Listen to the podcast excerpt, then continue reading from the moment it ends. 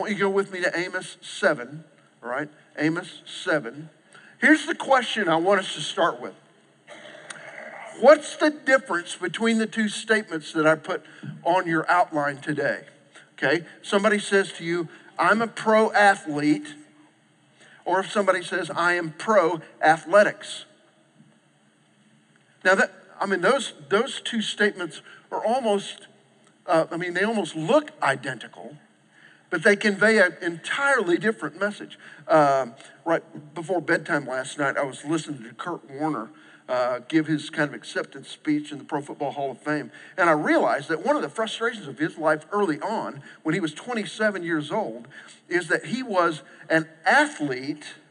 He really was an athlete, but by, um, uh, by profession, he was a stocker in a grocery store. He was not a professional.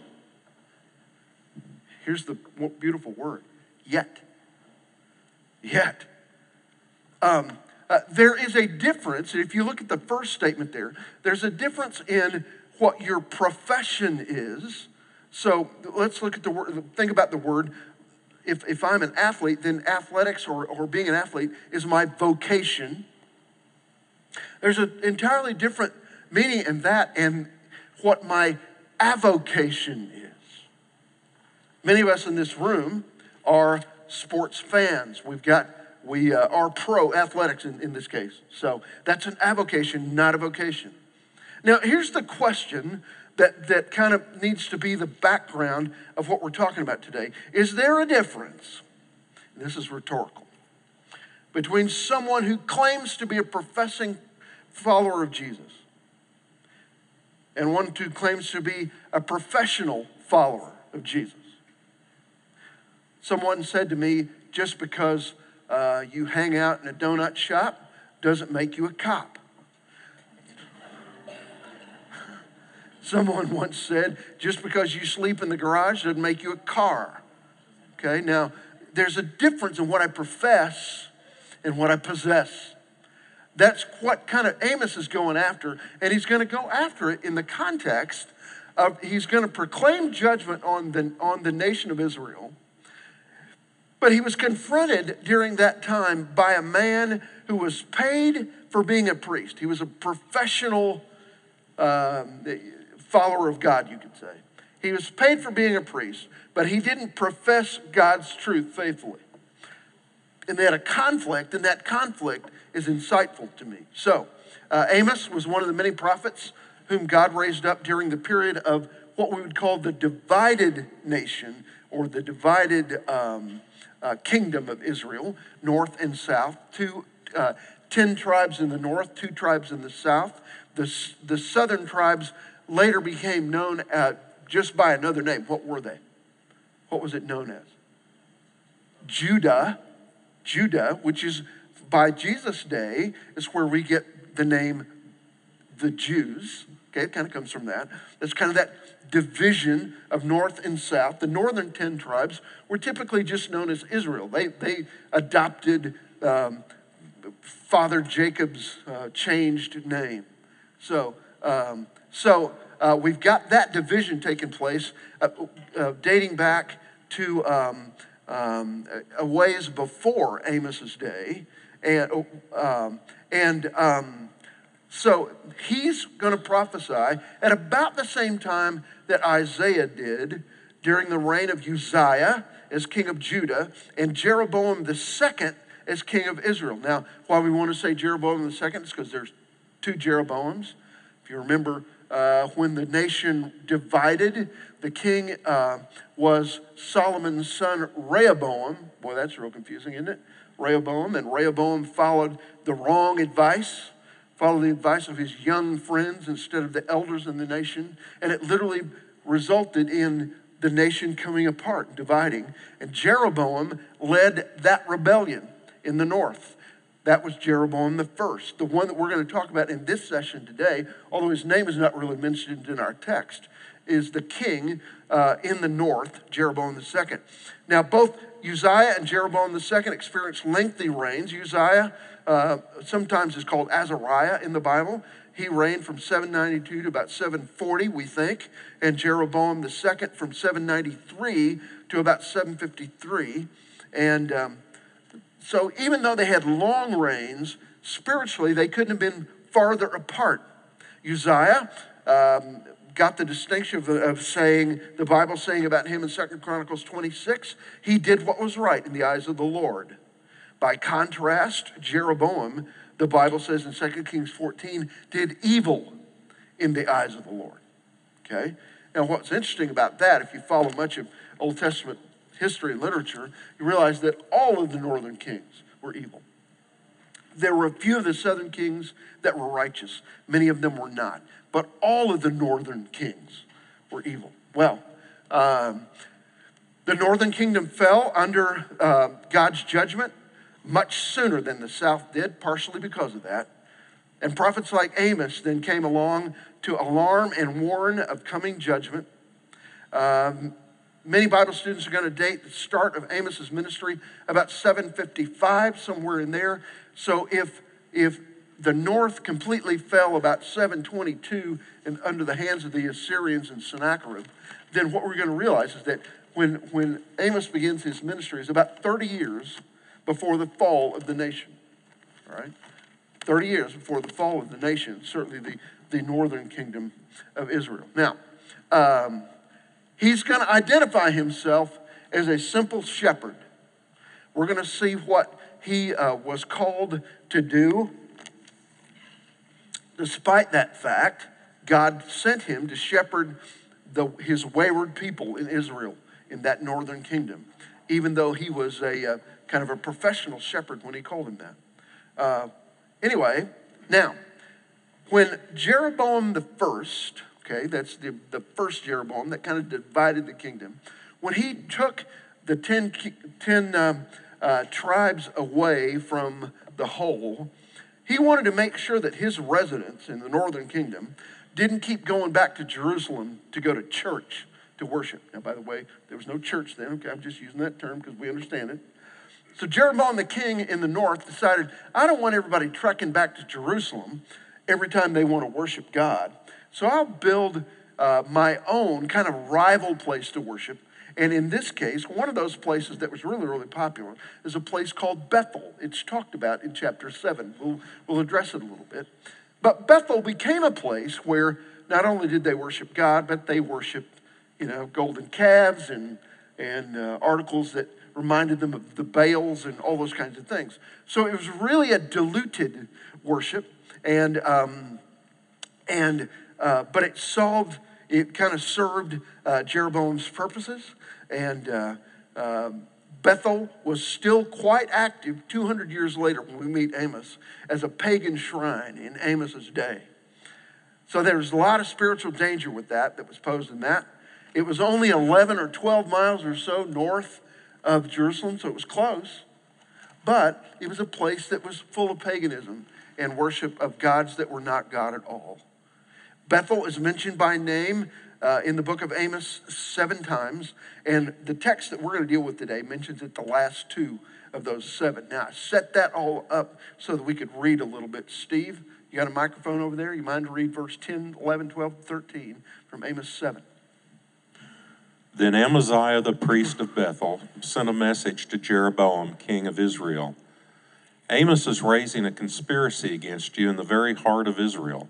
The land cannot bear all his words.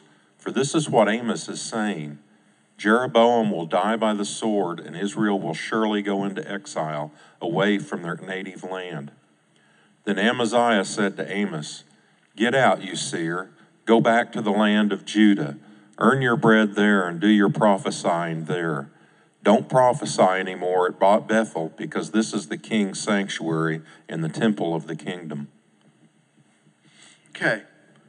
Now we meet a guy by the name of Amaziah. He is a priest. All right? He is a priest.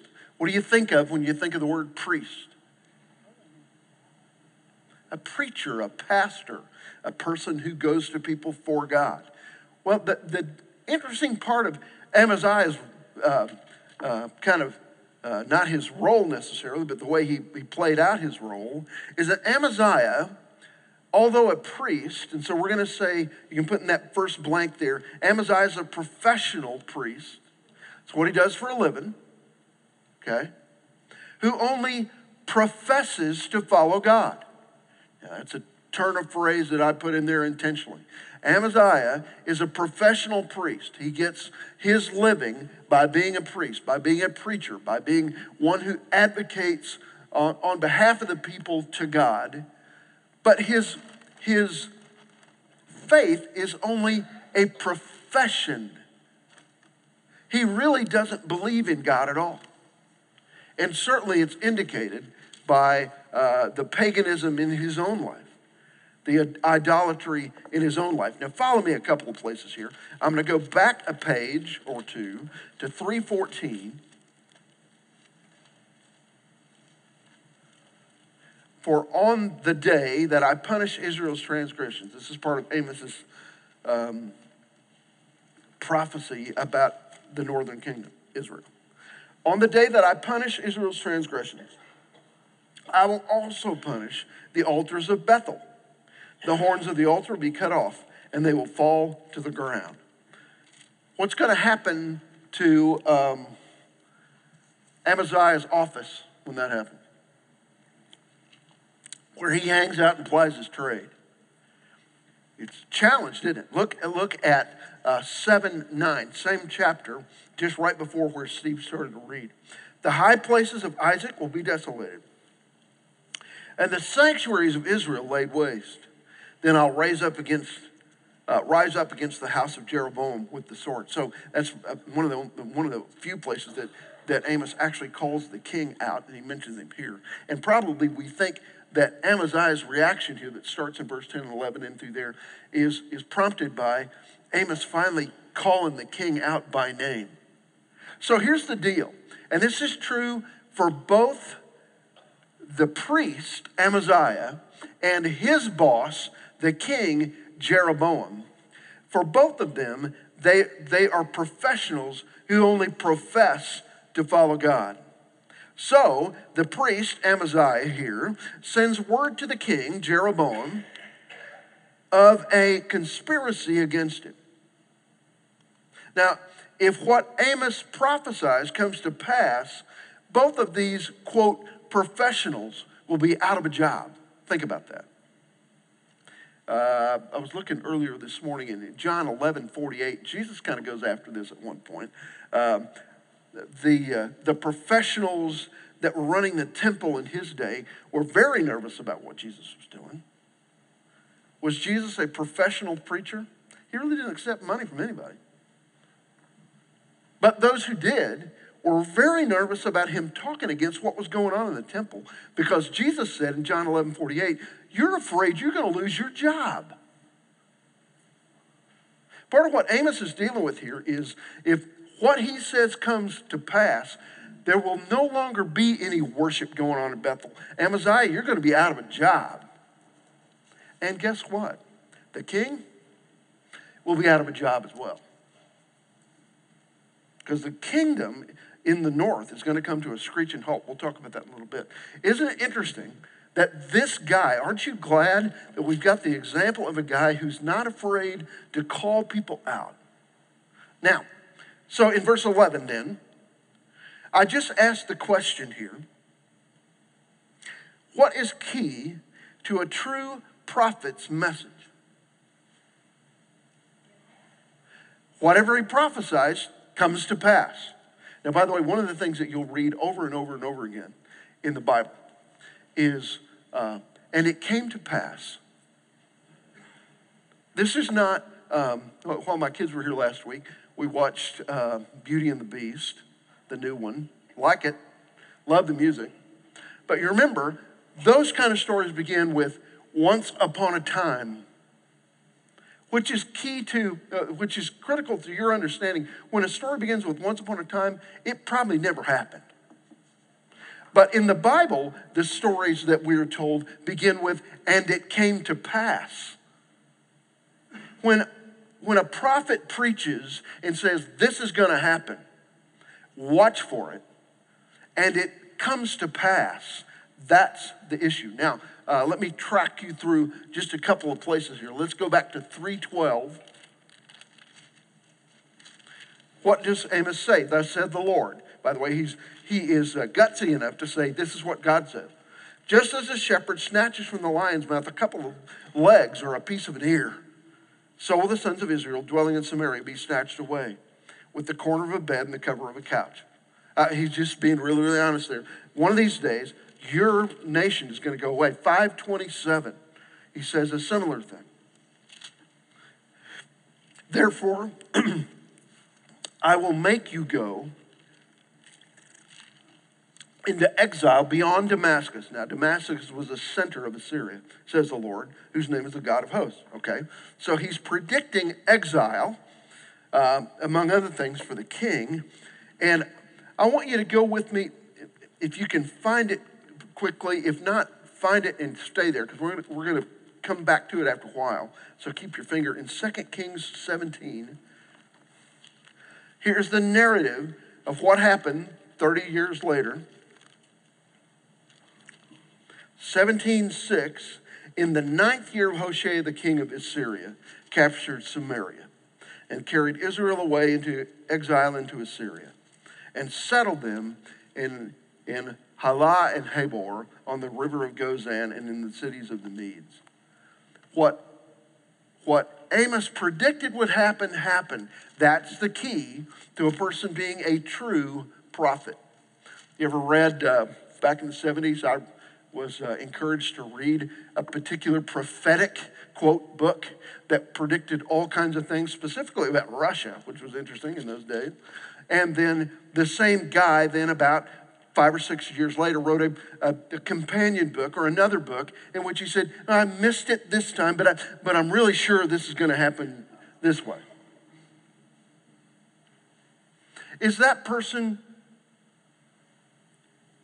appropriately called a prophet? No. You know better than that. Okay?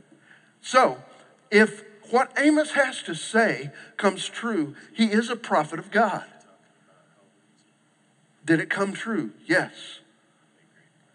Israel will fall and be carried off to Assyria. We know from our history that that happens. We read about it just now. Now, in verse 12, in verse 12, back in, in chapter 7, Amaziah addresses Amos and he calls him a seer. Now, that's an old word, okay? Uh, it's an old word that was used. It wasn't until about the time of Samuel that the word prophet began to be used for what prophets do. Before that, uh, anyone who was a prophet in the land was called a seer because, and it typically is, um, it, it, uh, it is also to be used for prophets because a prophet basically is one who can see what others cannot. All right? Now, Amaziah calls him a seer. He doesn't call him a prophet here, which may have been a little bit of a shot. And what does Amaziah in verse 12 say to Amos?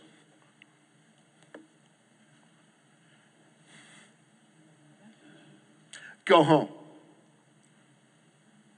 Go home. Amos is from the south. He's from the land of Judah, from the kingdom of Judah. But he, he is being prophesying, preaching right in Bethel, right where all the crud is taking place. And Amaziah, who's the professional in Bethel, in these uh, shrines in Bethel, says to Amos, You know what? I'm getting pretty sick and tired of hearing you talk. Why don't you just go home? Now, Amaziah will regret that, I think. We'll see. So a prophet can see what others cannot, and so he basically says, and here's what I got. Here's where I got my title for today's uh, for today's uh, talk. Uh, he basically says, "Get out of here." And I'm glad Amos didn't. He dug his heels in and stuck right with it. But he was asked by the guy in charge, who had who had probably the um, uh, not only the respect, but the support of the king, he was told, Get out of here. And he did not do it. Now, Look on at verse 13. All right? Look back at verse 13. Amos is accused by Amaziah here of trespassing on the king's turf. What's the king's turf? It's, it's, um, it's this uh, shrine there in Bethel. And he says, uh, Get out of here in verse 12. And in verse 13, he says, uh, No longer prophesy at Bethel, for it's a sanctuary of the king and a royal residence.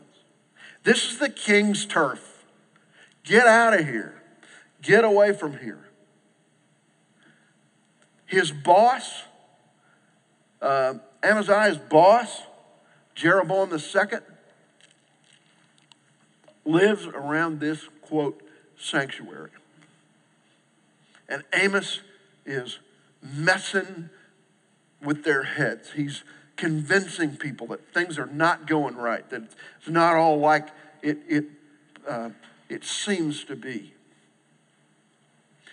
You know what I'm glad to notice here?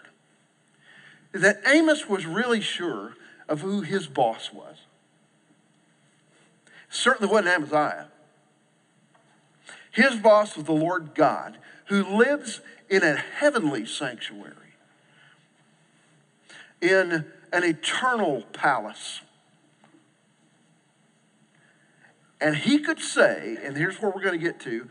Um, Cindy, I'll let you pick it up from here if you want to in verse 15. He's going to say, he's going to push back at Amaziah, and I'm glad it's recorded in Scripture, because he's going to say, you know what? My boss is not the king and is certainly not you. I have been called, he had the audacity to say, I've been called by God in heaven. Now, how did he know that? Could he just claim that, or did he really know it? He's going to tell us the story. Remember, this whole series that we'll finish up next week, this whole series, we've been talking about different kinds of people who were called to do amazing things and what their calling was like. He's going to say, I was called by God. And he's going to describe to Amaziah his calling, beginning in verse 14. Uh, Cindy, you mind to read 14 down through 17? Amos answered Amaziah, I was neither a prophet nor a prophet's son, but I was a shepherd, and I also took care of sycamore fig trees. But the Lord took me from tending the flock and said to me, Go, prophesy to my people Israel. Now then, hear the word of the Lord. You say, Do not prophesy against Israel and stop preaching against the house of Isaac.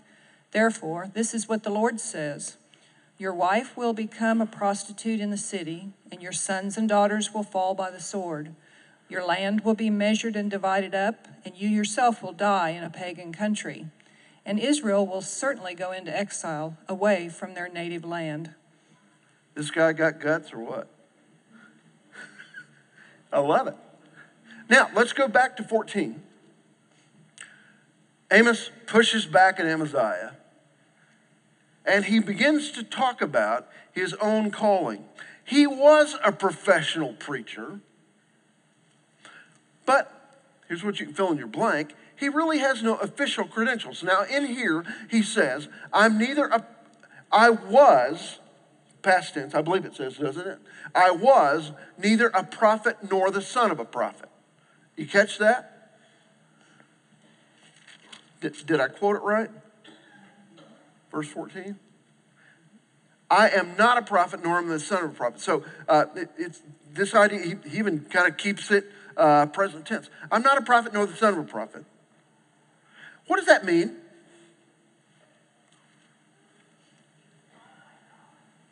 Do what?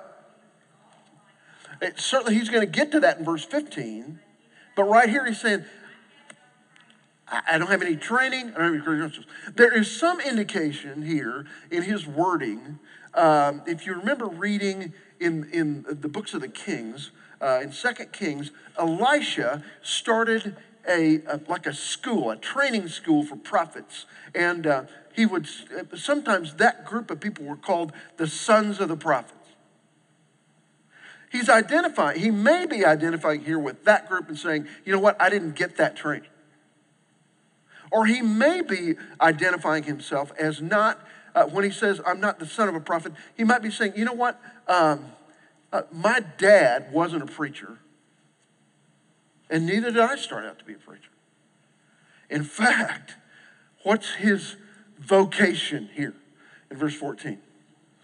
Uh, uh, Chuck Swindoll calls him a fig picker. He says that kind of. I'm a shepherd, and uh, the NIV says uh, I, am a, a, fruit tree guy. Anyway, uh, the, but the, in the New American Standard it says I'm a tender. How does it say it? It says uh, I'm a herdsman, shepherd, and a grower of sycamore figs. I love, I just love that thought. Uh, I'm a fig picker by trade and a sheep herder. That's the beginning of his pushback.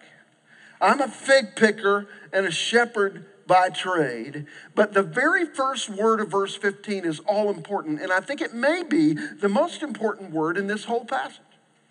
What's the first word in your translation, verse 15? But. Aren't you glad? There's some of those connecting conjunctions in the scripture. Uh, Probably Amos, when he's just kind of recounting his call a little bit here, we don't get to hear the whole story like we did, like with Moses. But probably Amos is looking back saying, when God came to me, I was picking figs, watching sheep. I'm not a professional. But, but God called me. That's all important here. Uh, the same thing was tr- could be said. I put a couple references there. Same thing could be said about him as uh, Moses and David. He's got no official credentials. Amos has been called to a ministry of shepherding, but in the same way that Moses was. Moses was called to shepherd two and a half million people. David was called out of tending his father's sheep in 1 Samuel 16 to be the shepherd of God's people, Israel. I just find it interesting uh, when he says here, you know what? When God called me, I had not been born a prophet, nor was, was I a son of a prophet. But God called me. In the winter of 2015, a 17 year old young man wandered the halls of a medical center in West Palm Beach, Florida. He wore a white lab coat with the hospital's logo, and he carried a stethoscope and even donned a surgical mask at times. People working in the medical center assumed he was a doctor, 17 years old. This was not Doogie Howser, if you go back that far. They assumed wrongly. He had no medical credentials whatsoever. A few years earlier, another 17 year old boy impersonated a doctor at a different medical center in Florida. I guess you don't want to go to Florida if you want to get cared for medically. for five days, he examined patients, provided care, assessed patient information. Suspicions grew as he repeatedly attempted to gain access to restricted areas. He was caught when the staff in the emergency department reported him. Credentials are important. And they were important in Amos's day. And what Amos is saying is, Amaziah, you may think you've got credentials because you were, your dad was a priest and your dad's dad was a priest. My dad was not a priest, he was not a prophet. But God called me. An all important distinction. And it gives him uh, kind of the backbone that he can have, that he, he needs to have here to deal with this. Now, verse 16, he's going to quote Amaziah's words back to him. He's going to say, You say, what is it that he says, you say here in verse 16? Do what? Yeah, you say, I prophesied against the king and against the house of Israel what he's wanting to know is that uh, when it comes down to it, if, Am- if Amos gets uh, called in on the carpet, he's not, he's not going to be able to claim, uh, wait a minute, I didn't exactly hear what you had to say. Here's what I heard you say. I know. I know I'm in trouble. You say this, you're right. But then the last verse of what we're dealing with here today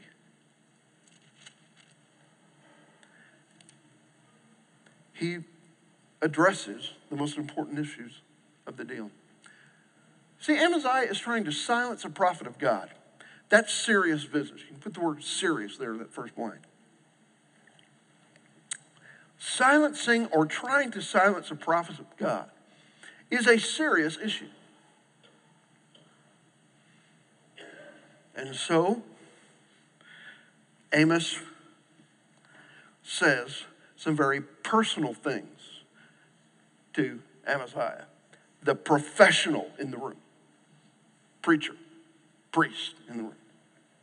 He says, he begins to talk about his wife. Now, I'm not even going to go there. This is kind of PG 13 right there in verse 17. But he says some pretty damaging things about the future of Amaziah's wife. All right? He says, he goes on and, and talks about his children.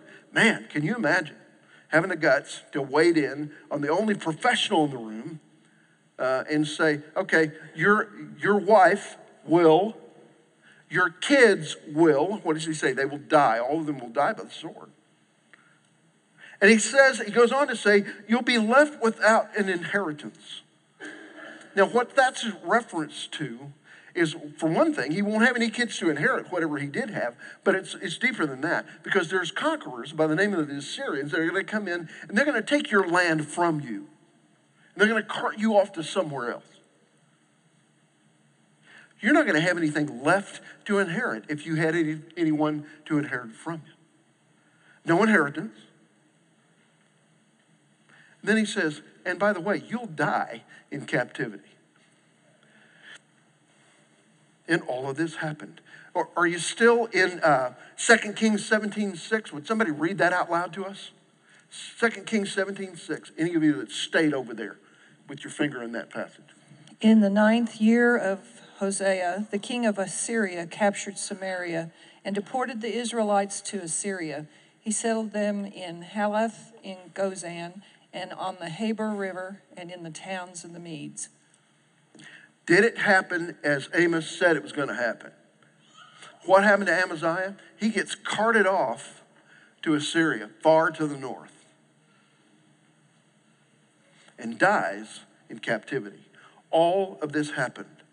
If this is 70, 755 or so, maybe a couple of years later, all this happened 30 or so years later in 722. Now, I want you to, as we kind of wrap this up today, I want you to go back to our text, back to seven, and I want to read. Um, I want to read a couple of verses that are really important to the understanding of the message of the prophet Amos, but weren't in our, our kind of text today. They're the previous three verses. And it's going to talk about something that's kind of important, not only in the Bible, but Skip, this is important to me. Um, here's what he says, verse 7. Thus he showed me, God, he is capitalized, and behold, the Lord was standing by a vertical wall with a plumb line in his hand. The Lord said to me, What do you see, Amos? And I said, A plumb line. Then the Lord said, Behold, I'm about to put a plumb line in the midst of my people Israel. I will spare them no longer. Basically, the message that Amos was given was in this heavenly vision of God holding a plumb line. The reason I pick on Skip is because he's a plumber, and that's somewhat where that idea comes from. It's a carpentry tool, but the idea of a, on the end of a string, there's a, there's a heavy weight, and they use it to make sure that vertical walls are straight. And God says, Amos, I want you to look. I'm going to hold a plumb line against the nation of Israel. What do you see? They're out of plumb. And it's going to fall. Now, 1975 or so,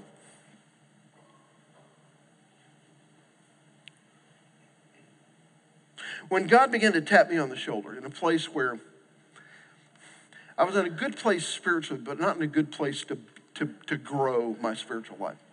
I was living, uh, I was at a secular school. I won't mention the name, but go pokes. Um, I was I was in a secular school and I was looking everywhere I could to find something spiritual in that place. And I did find some great spiritual friends. Uh, one of them has started coming to Sunday school lately, Cody. Pete Baldetti, he lives in St. Louis. The, only Roman Catholic I had met to that point in my life who knew Jesus. I just had never been around a whole lot of Catholics, and I knew Pete did. I'm in this place, and God is tapping every day. He's saying, dude, you're kind of in the wrong spot. And it was just now that I began to listen to this, even though I've known him since I was eight years old. And I said to him, when he started tapping me on the shoulder, Skip, I said to him, uh, I am not a plumber, but my dad is. And God said, Yeah, he's a really good plumber. But I'm not calling you to be a plumber. He said to me in those days, I've got something I want you to do. And if you'll just follow me, I'll open that up little by little over the next couple of years. And he did. So, in, in Am- Amos's nomenclature, I would have said, I'm not a preacher. I'm not the son of a preacher. My dad's a plumber. In fact, I think I'm a banker. Uh, God said, no, not really. My boss, by the way, in those days, is in this church. And occasionally I'll, I'll uh, remind Grady McCorkle of those days and say, Grady, did you think I was a banker?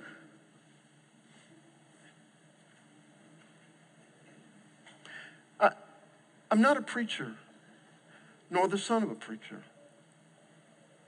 but I have a calling from God. Now, here's what we've been dealing with all these weeks that we've been together. You might say, like Amos said, you know, I'm not a prophet, nor the son of a prophet. And God will say, yep, you're right. But you have a calling from God too. I, I, I want to put this in the context of what we experienced last Sunday here. This idea, maybe what God is calling you to do is to be an evangelist in your neighborhood. And if that word evangelist scares you, I'm going to unpack it next week in Acts 6. I want you to go read Acts 6 next week. That's where we're going to be as we kind of close this calling from God um, series out. What is God calling you to do? Can I tell you, none of you who called Jesus by the name Savior and who call, called the name God Father have an exemption from a calling from Him. I'm an aeronautics expert. Yeah, but I got something else for you to do. Okay? I'm a representative for Browning. A representative for Browning. Yeah, I know that, Roger, but I got something else for you to do. I'm a realtor. Yeah, I know that. But I also got something else for you to do. I'm neither a prophet nor the son of a prophet, but I have a calling from God. What is it? How can I help you find it and live it out? That's what we're going to work on next week, okay?